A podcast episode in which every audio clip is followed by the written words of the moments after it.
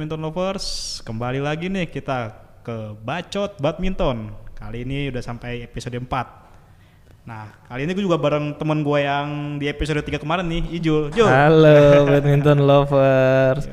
Episode kedua gue uh, mengisi di bacot badminton. Nah, ka- sekarang sih yang lagi rame emang Indonesia Open nih. Cuman kita nggak mau bahas Indonesia Open dulu lah. Iyalah. Di tiga episode kemarin gue bahas terus kan tuh Indonesia Open kan. Sekarang kita bahas tentang berkaitan pemain muda Indonesia. Yoi, lagian kan eh, pemain-pemain mudanya baru berangkat ke Tiongkok kalau nggak salah kan. Iya. Ada ikutan Asia Junior Championship AJC. Nah, jadi ya masih nyambung lah kalau kita ngomongin soal pemain muda ya. Ya, nyambung banget. Dan kalau gua riset-riset ini, Hmm? Indonesia ini ada di unggulan satu loh. Unggulan pertama di AJC. Iya, luar biasa kan. Padahal di Sudirman Cup kemarin yang seniornya unggulan 3 atau Nah, 4 ya kalau nggak salah. Berarti kan dari situ aja eh, bisa dibilang ada tanda tanya besar kenapa di level junior bisa jadi unggulan teratas tapi setelah masuk ke usia senior ya melempem gitu kan. Nah, Dia iya. kalau nggak kalau nggak mau dibilang melempem ya eh, belum bisa membuktikan lah. Nggak se tajam yang waktu ya contoh paling dekat Gregoria dia juara tunggal putri eh, juara dunia junior tunggal putri 2017 kalau gua nggak salah. Itu tahun terakhirnya di di junior naik ke level senior. Setahu gua seingat gua dia belum pern- belum ada juara belum ada juara ya? Juara tapi di kelas 100 International Tiga- Challenge. nggak setelah setelah dia setelah dia juara dunia 2017 itu juara dunia junior ada prestasi di level senior nggak dia Di level senior itu di IC, dia masih main di IC. oh itu kan saya Belum. ya ya itulah Iya. Terus kalau kita lihat skuadnya nih, dari dari unggul unggulannya nih ya, Hmm, Indonesia tuh rata-rata menguasai unggulan 1 sampai 3 adalah pemain Indonesia. ada di di kategori yang individu ya Iya di individu nih selalu ada lah. Di tunggal putra ada eh, Christian Adinata ini Christian Adinata sama Christian Hadinata ini ada hubungan apa nih? iya. Di tunggal putri ada Putri Kusuma Wardani, gua nggak tahu sebenarnya itu siapa juga. Mm-mm. Ya sebenarnya siapa pun nama-namanya eh, ini sih pasti akan asing di di, di telinga badminton lovers karena memang eh, entah kura, entah kurang expo- exposure untuk si pemain-pemain junior atau memang eh, kurang menarikkah eh, per- persaingan bulu tangkis di level junior gitu. Jadi eh, siapa pun yang lo sebutin, gua pun jujur nggak nggak tahu. Bahkan gini deh, dia pemain pelatnas atau bukan aja gua nggak tahu. Iya sama gue juga Kan nggak gitu. tahu nih. Cuman emang yang menarik ini nama pemain Thailand, tunggal putra Thailand Kun Lafut Vitit Sarn, unggulan satu dia. Unggulan satu. Iya, nah dia ini tahun lalu di World Junior BWF tuh kalau nggak salah juara juga. Juara dunia junior. Dan sekarang dia sudah peringkat 50 dunia. Masuk 50 besar dunia. Wah, jangan-jangan dia bisa penerus Bonsak Ponsananya Bonsak Thailand. Ponsana keren. Ya, itu tuh. itu pemain elit juga pas zaman-zaman Taufik masih main Nah, ya. Taufik, iya. Lindan eh, pas masih pada muda Peter Gate nah itu ada Bonsak Ponsana di situ benar-benar. Ingat gue ingat. Iya iya iya. Nah ka- kalau kita lihat sebenarnya dari junior ke senior ini gimana sih proses mereka ya? Bisa butuh waktu berapa tahun untuk bisa jadi peringkat papan atas dunia ini? Kalau pastinya sih gua nggak tahu ya karena eh, pasti eh, statement kembali ke si pemain itu kan pasti ada kan. Lo bisa bisa nggak sih nanganin eh, tekanan, nanganin beban, nanganin tuntutan saat lo main di level senior gitu. Eh, dari pasti beda lah lo, lo main di level junior sama main di level senior beda. Apalagi kalau kayak lo level juniornya oke masuk ke level senior kan lo belum punya peringkat yang bagus kan? Lo ikut turnamen kelas 300 atau kelas 500 aja pasti udah kehantam sama eh, unggulan gitu-gitu kan? Ya jadinya ya gitu. Kalau menurut gua eh, nggak bisa segampang itulah tapi pengecualian buat Tiongkok sih kalau menurut gua. Zheng Siwei Chen Qingchen itu dia juara dunia junior main ke level senior pun langsung bisa langsung levelnya ya level Iya. tinggi gitu. Kalau dilihat dari umur baru baru 20-an juga kan baru kayak dia baru berapa tahun main di level senior tapi udah Hmm. ya udah parah banget gitu. Ya hampir seangkatan sama Gregoria kalau kita iya. lihat lah ya. Ya itu dia. Cuman masalahnya ya kan balik lagi kenapa ya di kita nggak bisa kayak gitu. Maksudnya pemain-pemain yang di level juniornya itu bagus, di level juniornya bisa juara. Kok kayak dalam tanda kutip kayak ketahan di level senior maksudnya bukan cuman dari segi prestasi tapi dari segi eh, dikasih kesempatan untuk bertandingnya tuh menurut gua kayak ya udah ketahan gitu loh. Misalkan eh, yang Rehan Kus Haryanto anaknya Hmm. eh, aduh lupa gue namanya. Pokoknya dia juara dunia ganda campuran di level junior tapi nggak dicoba untuk menurut gue ya kayak kurang dikasih eh, turnamen yang levelnya agak tinggi supaya ya udah kejar aja gitu. Hmm. Kalau kondisinya kayak Gregoria kan ya mau nggak mau karena tunggal putrinya tinggal dia. Hmm. Tapi dari yang gue tahu eh, kondisi mau nggak mau ini berhasil di tunggal pur- di tunggal putra karena setelah eh, To- Tommy Sugiarto keluar dari pelatnas, Simon Santoso udah nggak lagi di pelatnas, langsung gapnya itu kan langsung ke Jonathan, Ginting, Firman sama Ihsan sebenarnya kan. Ya jadi mau nggak mau mereka di- dihantam terus buat main tanding tanding tanding dan akhirnya gue bisa bilang dua yang bertahan eh, Jonathan sama Ginting. Sementara yang dua lagi itu ya ya gitu naik turun. Hmm. Jonathan Ginting pun masih naik turun sebenarnya kan. Sebenarnya masih naik turun tapi em, menurut gue itu salah satu program akselerasi yang nggak sengaja karena tiba-tiba pelatnas kehilangan banyak pemain senior tunggal putra mau nggak mau yang masih pada bocah yang masih pada kecil karena gue inget di 2015 itu mereka masuk ke tim Piala Sudirman karena eh, yang mau nggak mau karena siapa lagi tuh umurnya masih belasan semua nggak ada yang nggak ada yang matang gitu loh untuk ikut turnamen selevel Piala Sudirman. Dan di tim Thomas juga kan mereka gabung tuh. Yang kita ke final ya, 2016 apa 2016 kalah lawan Denmark. iya. dan itu benar-benar nah kalau lo lihat kalau lo masih ingat situ kelihatan banget kan eh, di situ Tommy Sugiarto masih di masih main. Cuman yang benar-benar ke highlight itu kan ketika Isan tanding lawan eh, Han Christian Vittinghus di pertanding di partai penentu. Gue gue ingat gue nonton sama bokap gue pas disorot keduanya masuk lapangan Isan mukanya udah wah ini masih udah udah otomatis kalah ya ya mungkin itu karena dia masih secara usia masih muda banget dan kurang ketempa mentalnya ketemu sama lawan-lawan yang mantep gitu Ya dan seperti dunia pun kayak meng-highlight tiga orang pemain Indonesia ini. siapa aja tuh Yang si Jonathan Ginting Oh, ini sempat oh, di iya. highlight sekali seperti Hmm. yang di komentator juga dia bilang sosok Jojo ini adalah yang disiplin berlatih. ya Ginting ini yang mirip dengan gaya Taufik Hidayat. Betul. Wah, wah, itu mendunia sekali. Cuman akhirnya tersisa tinggal dua aja sekarang ya. Iya, eh, ya apa ya? Menurut gue nggak cuman di bulu tangkis ya.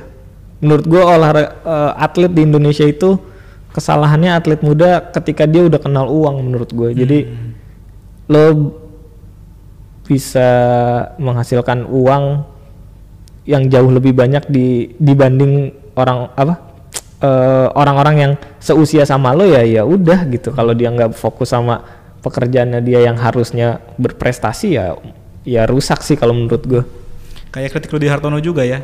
Belum menang All England udah sibuk-sibuk main iklan Yes. gitu, bukannya berlatih. itu itu yang yang sangat gue sayangkan ya padahal ada loh eh, aturan di pelatnas. Gue denger denger ya dulu ya.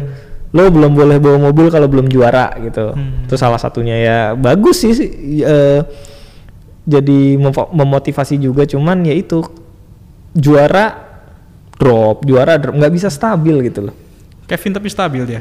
Eh, boleh bawa mobil kan dia. Kalau Kevin sih itu agak alien ya kalau menurut gua. Dia main sama siapa aja juara sama Markus bisa juara sama Wahyu waktu itu Indonesia Masters dia bisa juara kayak ya udah auto win aja lah kalau Iya, dia iya, kayak iya. Dan gue melihat dari beberapa pemain Indonesia pemain mudanya ini yang ngikutin tren pemain-pemain papan atas emang Kevin sih. Dari 2013 dia puncaknya kan waktu itu sama di ganda putri sama Masita ya walaupun Ganda campuran. Eh, ganda campuran gua ganda putri.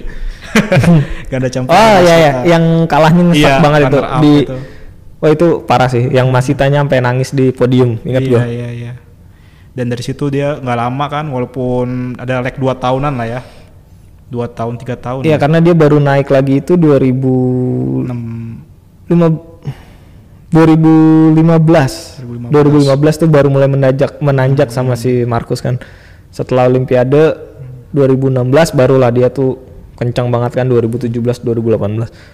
Ya mungkin bisa dibilang sejauh ini satu-satunya yang menonjol di level junior dan masih bisa bertahan di level senior.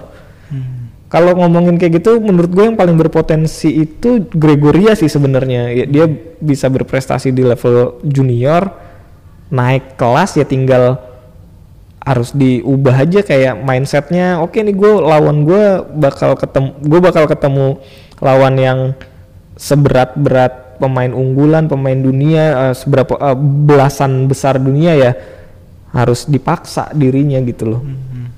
Yang kalau Gregory sih gue nyeselnya ngeliat banyak berita tentang dia yang cedera karena kurang pemanasan. Waduh, ini atlet kok kurang pemanasan. Iya, iya, itu ini. sempat sempat geger juga tuh. Iya.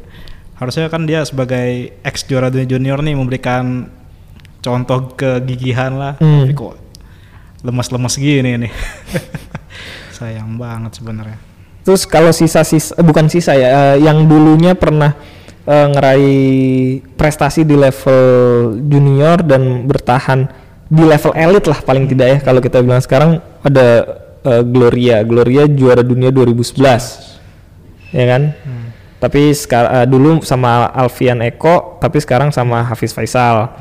Terus Melati, Nah ini nih. Melati itu cantik banget coy. Iya. Wah parah sih, lucu banget ya. Tapi sebelahnya gue ngeliat kemarin main itu. Melati juga bisa eh, juara dunia 2012 junior dan sekarang bisa di top elit apa eh, di eh, masuk ke pasangan elit lah ganda campuran sama Praven Jordan gitu kan. Terus Kevin tadi juga udah ya nggak kalau dibandingin sama negara-negara lain menurut gue Indonesia masih kurang banyak yang bisa berprestasi di eh, junior dan konsisten di level seniornya. Tapi ka- kebanyakan kan kita taunya dia udah main di level eh, senior dan juara-juara juara gitu kan kayak siapa ya? Markus. Iya, iya. Markus. Lo tahu tahu apa sih Markus pas di level sen- eh, pas di level junior gitu? Yang gue inget dia pasangan sama Kido sih dia. Dia juara kan di Juara. pas waktu itu Markus belum masuk pelatnas masih Iya. main di Jaya Raya di French Open gue inget. Hmm. Terus siapa lagi yang sekarang juara-juara tapi di level nggak usah jauh-jauh deh. Ginting sama Jonathan di level junior lo pernah denger dia juara dunia, juara Asia atau apa? Pernah denger nggak? Gue juga nggak pernah denger. Nah, menurut lo mending mana sur? Mendingan bagus di junior tapi melempem atau kebalikannya nggak kedengeran sama sekali di junior tapi di akhirnya di pentas senior dia bisa unjuk gigi. Sebenarnya lebih baik di senior. Lebih baik di senior. Cuman kayak si Yuki pun dia cuman runner up waktu itu kan dia di juara. Seangkatan sama si Ginting sama Jojo juga. Cuman akhirnya dia yang lebih unggul dari pemain Cina yang dia kalah yang di- ngalahin dia di final itu. Di W World Junior Championship. Championship 2000 berapa? 14 atau 15 itu. Si Yuki, oh iya iya iya. Iya, Si Yuki juga kalau salah kan juara ini ya, juara eh, Youth Olympic Games waktu Oh, si iya, iya, Gintingnya itu dapat eh, perunggu. Iya, iya, iya. Apalagi sur? Tapi ada loh kita yang pemain dari mudanya sampai seniornya lumayan. Siapa si tuh? Taufik umur 19 tahun udah jadi peringkat satu dunia. Taufik ah, jadi kalau di kalau di sepak bola ada alien bernama Ron, Cristiano Ronaldo dan Lionel Messi ya di bulu tangkis ya tiga orang menurut gua Taufik Hidayat, Lindan, Lee Chong Wei. Meskipun Lee Chong Wei eh, di akhir karirnya tetap nggak bisa dapat gelar mayor ya di World Championship nggak bisa di Olympic juga nggak bisa kan. Ya itu alien sih kalau Taufik Hidayat sih udah cuman attitude-nya aja ya agak-agak Agak-agak keras iya kan? Walaupun Yang- kalau anak milenial pasti ngiranya nih ah Taufik kan mainnya nggak nggak bagus-bagus amat karena mereka melihat dari, dari tahun 2006 sampai betul ini. betul. Tapi kalau ngelihat dia zaman-zaman Olimpik 2004 wah tuh pas dia dapat emas kan. Iya iya. Sebenarnya pas Asian Games juga keren sih tuh sampai dia udah dua kali sama Lindan kan di timnya di pertandingan tim sampai pelatih Lindan bilang Taufik udah habis di final Lindan akan menang. Eh ternyata Yoi. dua set langsung kalau nggak salah. ya itu kalau ya namanya olahraga ya. Nggak tapi gini sur, kalau balik lagi ke soal eh, pebulu tangkis junior gitu ya. Ya Tiongkok ya gue selalu gini deh. Kalau gue eh, lihat turnamen software, eh, turnamen levelnya 500 atau 700 500 lah, 500 eh, super 500 gitu. Terus ngelihat ada pemain eh, Tiongkok yang kayak ini siapa namanya nggak jelas tapi tiba-tiba ngalahin pemain yang bagus. Tiba-tiba masuk semifinal. Kayak yang ngalahin Marcus Kevin Iya, di iya, iya. Hang Hangzhou Hangzhou. siapalah itu. Ini siapa? So- soalnya posisinya kan gini yang jadi ganda putra utamanya Tiongkok saat ini Lee Junhui Liu Yuchen kan. Hmm. Terus tiba-tiba ada nama ini dan anjir bisa ngalahin Marcus Kevin gitu. Nah, gue menantikan itu dari dari kita gitu loh. Eh, fans-fans bulu tangkis di luar nggak tahu, terus tiba-tiba perempat final, tiba-tiba semifinal konsisten konsisten dan akhirnya bisa nanjak nanjak nanjak lah ini udah mau Olimpik lagi masih Hasan Hendra ganda putra meskipun Fajarian juga Iya, iya. uh, terus nanjak gitu tunggal putra ya ya udah gitu kan ganda putri masih Gracia lagi meskipun pasangannya Apriani yang jauh ya usianya tapi ayolah gitu. Kayak misalnya kasus kayak Butet pensiun aja nih kan. Kelaba kan ganda Kelaba campuran kan iya Iya. nggak ada yang se ya mungkin harusnya Debi sih tapi Debi juga Debi juga memutuskan pensiun karena berkeluarga kan Iya, karena iya, iya. Karena nikah dan udah hamil katanya Oh iya, Iya. siapa yang hamilin Jul? ya suaminya lah gila loh Iya, makanya sekarang kita udah nggak dengar lagi tuh kan gelar dari ganda campuran lagi sekarang. Eh, ya kita punya dua pasangan di to, di di 10 besar dunia sih Hafiz Gloria sama pra, eh, Praven Melati kan cuma ya itu tadi menurut gue masih jauh lah kalau lo mau Owi Butet ya Iya. gimana ya Olimpik tahun depan gitu Hmm. kalau lo mau dua pasangan kalau lo mau dua pasangan ini berangkat berarti kan harus di top 8 kan lo harus Iya. di delapan besar bisa nggak nih masuk delapan besar gitu Kalau gue sih optimis bisa, cuman pas di Olimpiknya ya kita nggak usah berharap lebih gitu. ya Iya, karena mereka tuh kalau lawan top 10 tuh masih ngap-ngapan itu kayaknya. maksud gue sur Eh, lo bi- apa eh, dua pasangan ini bisa bisa ada di di 10 besar dunia kan harus dilihat juga apakah karena dia memang sering juara eh jarang bertanding tapi sering juara atau emang karena banyak aja pertandingannya jadi poinnya otomatis banyak kan gitu Hmm, iya sih. Ya, ini kayak ganda putra ini kan galau nih, ada tiga nih kan. nah Mau yang senior yang diangkut, nggak apa-apa lah ya agak agak nggak melenceng dikit dari itu lah, kita cerita-cerita aja. Kalau Ya. ganda putra, kalau gua jadi pengurus PBSI dan ada tiga pasangan di di delapan besar yang gua bawa Marcus Kevin sama Hasan Hendra. Kalau gua, karena peluangnya Fajarian masih bisa untuk empat tahun lagi. Tapi ya, ya gambling maksudnya apakah dalam empat tahun sampai Olimpik 2026 Fajarian masih di pelatnas satu. Dua apakah dia masih bisa main kayak sekarang? Secara usia nambah gitu kan. Tiga ya kalau dibongkar pasang mau ngapain? Iya. gitu. Dan Hendra dan Hasan ini kan nanggung sebenarnya. Tinggal sekali coba kasihlah kesempatan. Mungkin bisa dapat lagi Hendra 2, Hasan satu akhirnya kan.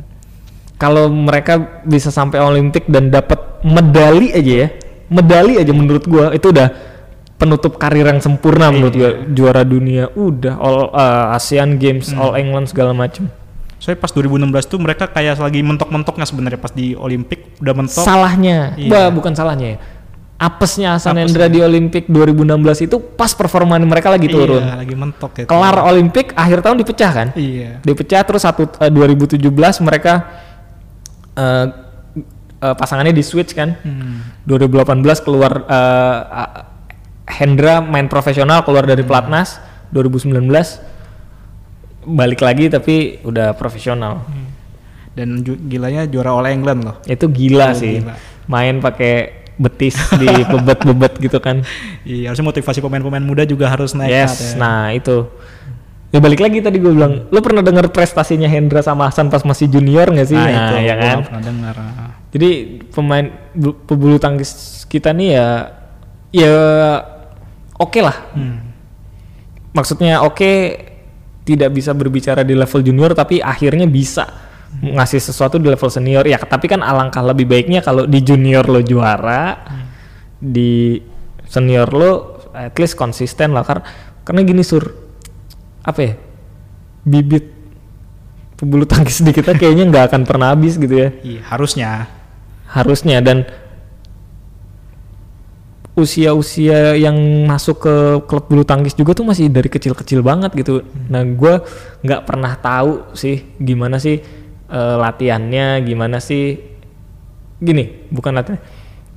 Yang gue pengen tahu itu untuk ngebuat si anak kecil ini jadi jago kan pasti. Cuman apakah dilatih mentalnya gitu-gitu loh. Iya. Dipersiapkan nggak sih dia? Dipersiapkannya sampai di usia berapa sih jagonya gitu. Itu kan pengen tahu gue sebenarnya. Cuma aduh agak sulit Iya, iya. menguliknya. Dan jangan sekedar dilatih teknik gitu kan. Oke, teknik jago kalau mentalnya down, Yes. ya untuk apa gitu. Ya men- mental juga penting kan berarti. Hmm. Nah itu sih. Cuman kalau dilihat trennya nih Jul, kalau di beberapa pemain yang sekarang papan atas dunia, terus dulu junior bagaimana, kalau kita lihat trennya itu untuk yang tunggal ya, Hmm. lebih yang gampang diperhitungkan yang tunggal ini, dia butuh waktu sekitar 3 1 sampai 4 tahun untuk uh, menuju 10 besar. Kalau yang Set- jago-jago itu. Setelah dia udah nggak bisa main di junior lagi, Iya, 1 sampai 4 tahun lah. Paling lama 4 tahun lah yang paling papan atas itu. untuk bisa sampai nyampe 10 besar. 10 oke. besar. Untuk bisa sampai peringkat satu, kalau ngeliat mereka tuh butuh waktu 5 sampai 8 tahun dari pasca junior selesai gitu sih. Tapi kalau dari catatan yang lu buat nih sur, Iya, iya. gue tertarik eh, sedikit ngebahas Akane Yamaguchi karena Hmm.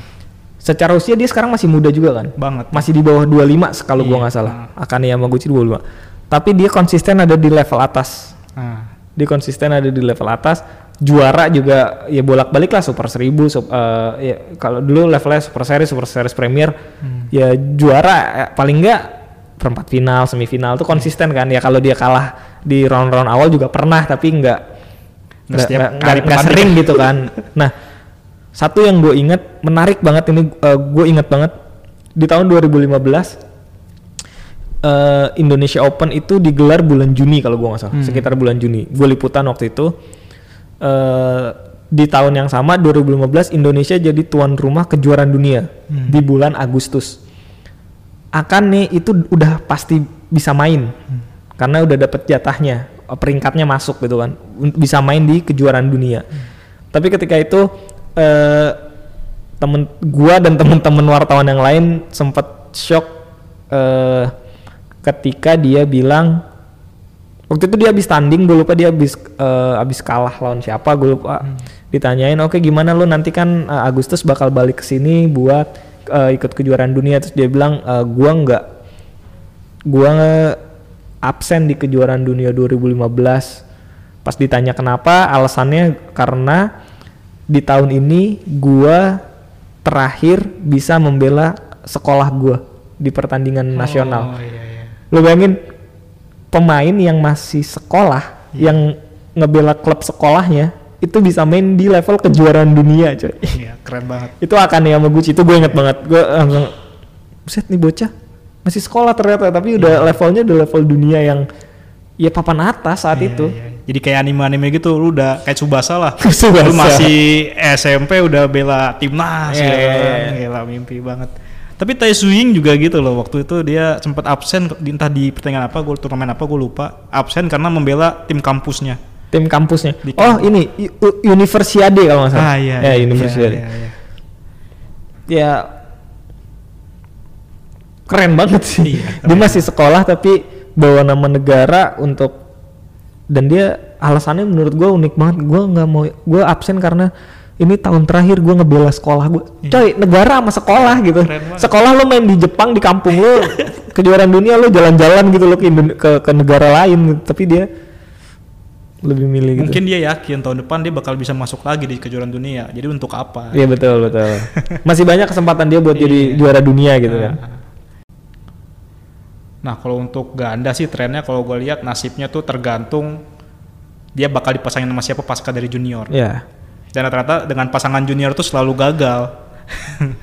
selalu nyangkut di 100 besar lah habis itu dipisah gitu. Kalau kalau si kalau si pasangan junior ini diterusin maksud lo, Hmm. oh, eh, susah untuk nembus ya. Kecuali Iya. tadi gue bilang Zheng Siwei sama Chen Oh, Qingchen itu iya, iya. itu alien juga sih meskipun akhirnya Pisah juga. eh, sempat kalau gua nggak salah baca-baca ya performa Chen Qingchen-nya turun karena main rangkap akhirnya dipecah dia sama Jia Yifan di women's double Zheng Siwei sama Huang Yaqiong dan dua-duanya jadi coy. Iya, nggak rugi itu itu juga dilematis menurut gua ketika ada pemain junior masuk ke level senior yang ganda ya. Dilematis antara eh, lo mau nerusin si pasangan ini yang mantep di junior tapi harus ngelawan hanteman pemain senior Hmm. dan nggak ada yang mimpin atau dipecah dikombinasiin pasangan junior senior dengan harapan si junior ini bisa naik performanya karena dibimbing sama si senior. Yang terjadi di ganda putri. Iya, iya. Gracia sama Apriani. Karena Apriani. Eh, kelihatan dia udah bagus digembleng sama Gracia jadi Hmm. pemain level dunia. Yang patut ditunggu juga kalau mau kasus eh, mau kalau mencontoh si Gracia Apriani itu Tontowi sama. eh, Winnie Kando itu kan tinggal dilihat. Eh, dia bisa tiba-tiba ngegebrak buat ngasih persaingan ke Praven Meli sama Ro- siapa namanya Hafiz Gloria atau enggak? Soalnya si Owi sendiri kan dulu digembleng juga sama Butet sama kan. Butet. Dan nah hebatnya ganda campuran kita tuh gitu. Waktu Butet masih junior digembleng sama Nova Widianto Iya. yang udah level senior kan. Nova Widianto pensiun Butet sama Owi.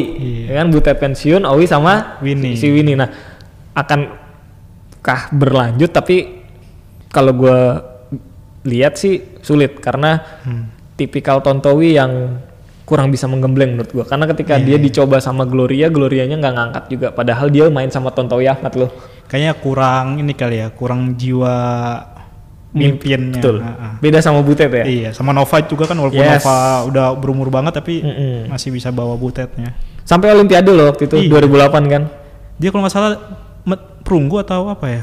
nggak dia Nggak eh, 2008 tuh eh apa perunggu ya Iya. lupa gua Aku juga agak lupa. Kayaknya dapat tapi tapi nggak tapi nggak sampai final aja pokoknya iya nggak nyampe final dia. Hmm. Owi pun sering dimain sama Butet juga kan, sering waktu main dulu. iya setelah Nova pensiun Butet dipasangin sama Owi ya itu tadi berhasil bisa Iya. medali emas Olimpiade Hmm. So kalau Owi sekarang pun kayak pukulan, kalau dia ngandelin pukulannya dia nggak akan bisa menang sih. Iya, karena dari tenaga pasti udah kurang. Dan satu kurangnya Tontowi lagi menurut gua dia sudah mencapai level tertinggi dan dia sudah juara di Olimpiade. Dan setelah itu kayak ya apalagi sih? Ya udahlah gue tinggal tinggal nikmatin aja masa-masa gua masih bisa main masih ada di pelatnas gitu. Kayak dari 2016 akhirnya dia setahun gonta-ganti gonta-ganti tapi masih utamanya sama Butet kan. Terus akhirnya 2019 Butet pensiun. Dah. Ya habis itu ya dia kayak ya udah gitu. Yang paling lucu waktu Sudirman Cup dia menjadi pendukung iya, ya. iya, dia nggak main sama sekali ya karena Iya. si Winnie di bawah kan? Bawa ininya, cuma dia nggak main. tapi nggak dimain ya itulah. Hmm. Eh, kalau mau kalau masih mau bersaing kayak dia sama Butet ya Owi harus mengeluarkan yang tadi lo bilang jiwa kepemimpinannya harus Hmm. harus berani ngegembleng si Winnie-nya itu Iya. Hmm. Kalau ganda putri tuh ada Yulvira Barkah dan Ripka Sugiarto. Yulvira Barca juga nggak pemain-pemain nggak muda-muda ya? amat udah, kan Udah, udah ini Udah ya, ya, ya dua- lumayan 19 lah. 20 ya deh. gue nggak tahu sih cuman ya itulah ganda putri bukan ganda putri dong sektor putri tuh di Iya. Bulu tangkis kita tuh dalam tanda kutip ya so-so aja kalau menang menang tapi standar lah Iya, aduh. padahal dulu kita punya Susi Susanti Miaudina Nah, Maria Christine pun lumayan sebenarnya. terakhir di Firda Sari lah Iya. Kalau Linda Wen itu keberuntungan sih. hmm, di- juara juara terakhir itu yang bisa Bellatrix itu SEA Games 2013 Hmm. Setelah itu nggak ada lagi ingat seingat Iya. gua Itu si Linda Wen ini beruntung aja dapat perunggu Perunggu. di juara dunia. oh itu itu benar-benar luck Iya, beruntung. lawan Tai Zuying. gue inget banget semi eh, perempat final. Eh tau lah, pokoknya ya tau lah pokoknya itu hoki aja. Ya menurut gue, gue gue aku- Iya. harus akuin lah, objektif lah. Lu lawan ya dengan kualitas lo yang kayak gitu, lu bisa nembus semifinal. Tapi ya itulah, balik lagi tuh olahraga yang nggak ada yang tahu kan. Iya. Hmm, Bella hat tapi sayangnya pas lagi emas-emasnya ya. Betul. Aduh. Waktu dia lagi mulai konsisten mainnya, kehantem ACL-nya beres sudah lutut. Hmm. Tapi udah cerita nggak sih waktu yang drama masalah operasi dia itu yang akhirnya katanya bayar sendiri karena PBSI nggak mau tanggung jawab dan sebagainya. Tapi katanya Bella Trixnya yang kabur dari pelatnas gitu ada. Gue pernah dengar sih selentingan-selentingan Iya, itu eh, oper-operan jadinya kayak Hmm. ya ya sudah udah jadi model juga kan jadi Iya. Hmm. influencer di Instagram udah uangnya udah banyak juga lah. Iya. Ingat Bella Trix jadi ingat Samsir Alam. Kenapa emang dia? Sama kan udah jadi host. Oh iya iya iya. Tuh belok ya. Belok deh. Semoga Jojo nggak kayak gitu lah ya. Eh kalau dilihat dari peringkat dunianya sekarang sih kayak enggak sih. Enggak, Kecuali dia tiba-tiba eh, merosot. Ya kemungkinan besar bisa jadi kayak gitu. Lu yakin gak sih kalau Jojo sama Ginting ini bisa peringkat satu dunia mini atau enggak tiga besar deh gitu dengan lihat gaya permainan sekarang? Kapan nih? Mungkin Targetnya kapan? tiga empat tahun lagi lah. Bisa sih kalau 3 4 tahun lagi. Gini dulu. Eh yang terdekat nih menurut menurut gua mereka bisa bu- mereka bisa ke Tokyo 2020 karena kan kalau tunggal itu 16 ya. 16 Ada di 16 besar baru bisa ngirim dua kan. Beda sama ganda kan atau nanti gue cek deh gue lupa. Kalian cek juga deh. Eh, untuk masuk Tokyo 2020 menurut gue bisa banget.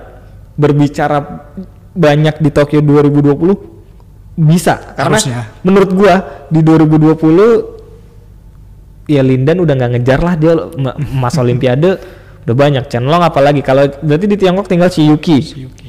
Kento Momota Axelsen Chow Tian Chen jangan dilupakan. secara usia Choi Tae-jun tapi udah 30-an Udah kalau gua 30 kalau gua nggak salah dia Iya. di di 2000 di 2020 tuh udah 30 Hmm. terus siapa lagi gitu ya saatnya mereka gitu kan Hmm. ya ya paling enggak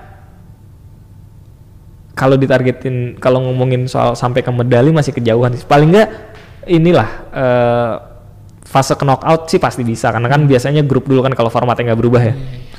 Karena pasti kan ketemu lawannya kayak dari Brazil dari yang nggak jelas nggak jelas gitu kan.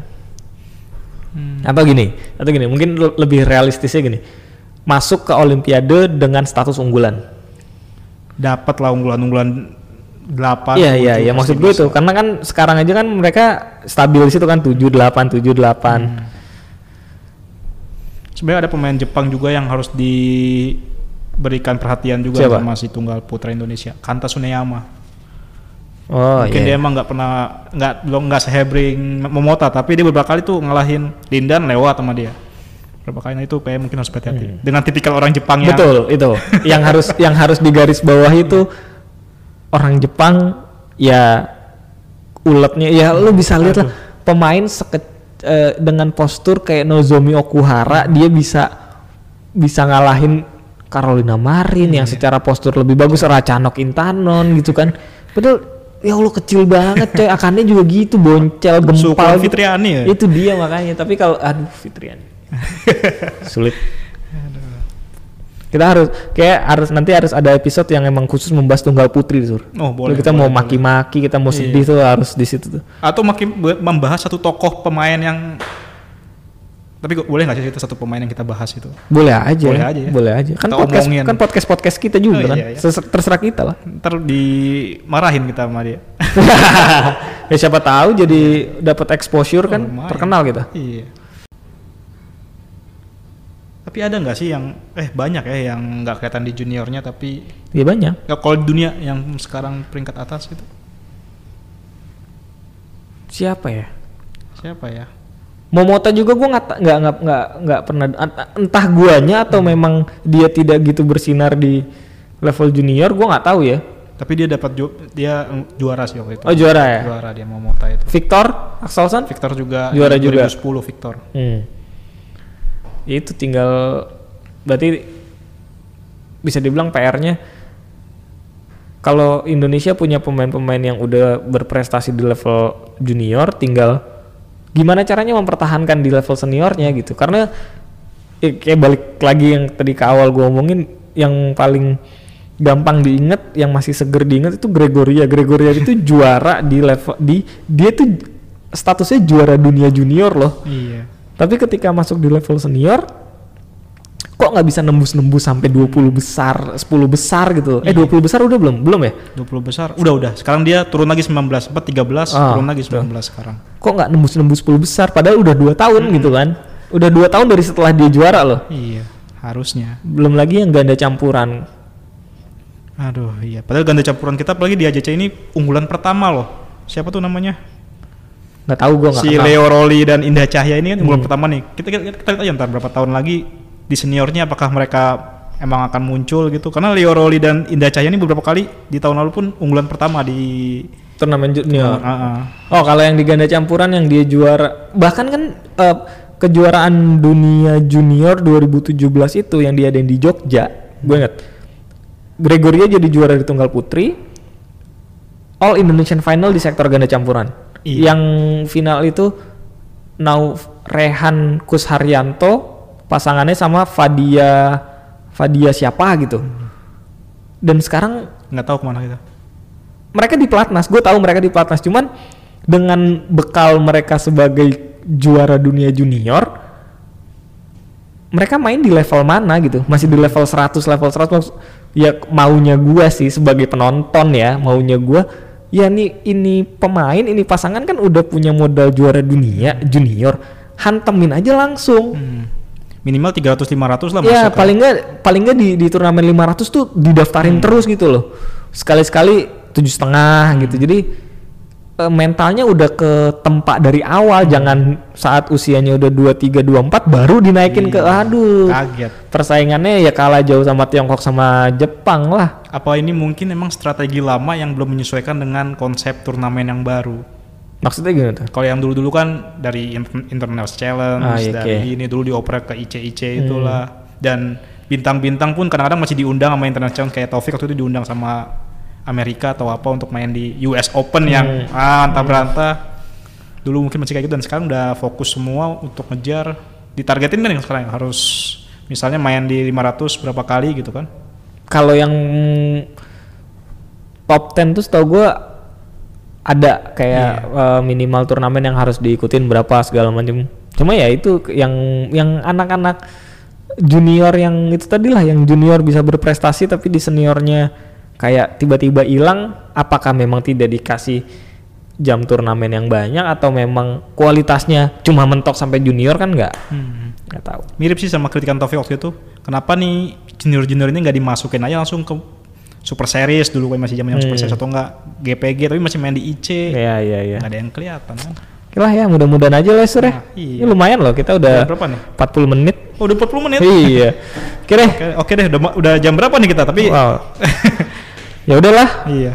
oke ya Oke deh, Bu thank you Sur Sip. Eh, ngajak gue di bacot badminton lagi mudah-mudahan bisa eh, ikutan lagi di yang episode-episode selanjutnya ya Sip. oke Saksikan di Saksikan, Spotify. dengarkan. Saksikan. Oh ya, dengarkan di Spotify dan di, Di Kaskus Kaskus, Podcast. Podcast. Asik. Minggu depan kita bahas apa? Lihat aja ntar ya. Lihat aja ntar. Oke. Ayo. Sip. Bye. Bye.